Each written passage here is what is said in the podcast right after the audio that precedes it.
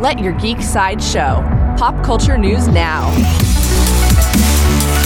Hi, this is Andrew, and here are your pop culture headlines. New from HBO. Entertainment Weekly shared new exclusive photos from The Matrix Resurrections. The photos show the cast, old and new, making their way back down the rabbit hole, including portraits of Keanu Reeves and Carrie-Anne Moss.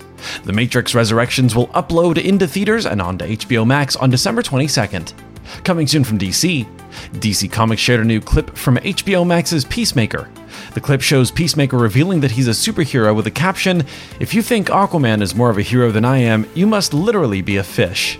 DC's Peacemaker will premiere on HBO Max on January 13th for fans of horror. According to Deadline, POW Entertainment has brought on Timur Bekmambetov to make a cinematic universe based on Stan Lee's horror comic books. He'll be developing films for Sawbones and Carnival of Killers. Matt Greenberg is penning the script for Sawbones, and Kevin Kolsch and Dennis Widmyer are writing Carnival of Killers. New from Universal. According to The Hollywood Reporter, Nicolas Cage is set to star as Dracula in Universal's upcoming Renfield. He'll be joining Nicholas Hoult, who is set to play the titular character. There is no release date for Renfield at this time. This has been your Pop Culture Headlines, presented by Sideshow, where pop culture is our culture. For a closer look at the new photos from The Matrix Resurrections, the new clip from Peacemaker, or any more ad free pop culture news and content, go to geek.sideshow.com. Thanks for listening, and don't forget to let your geek side show.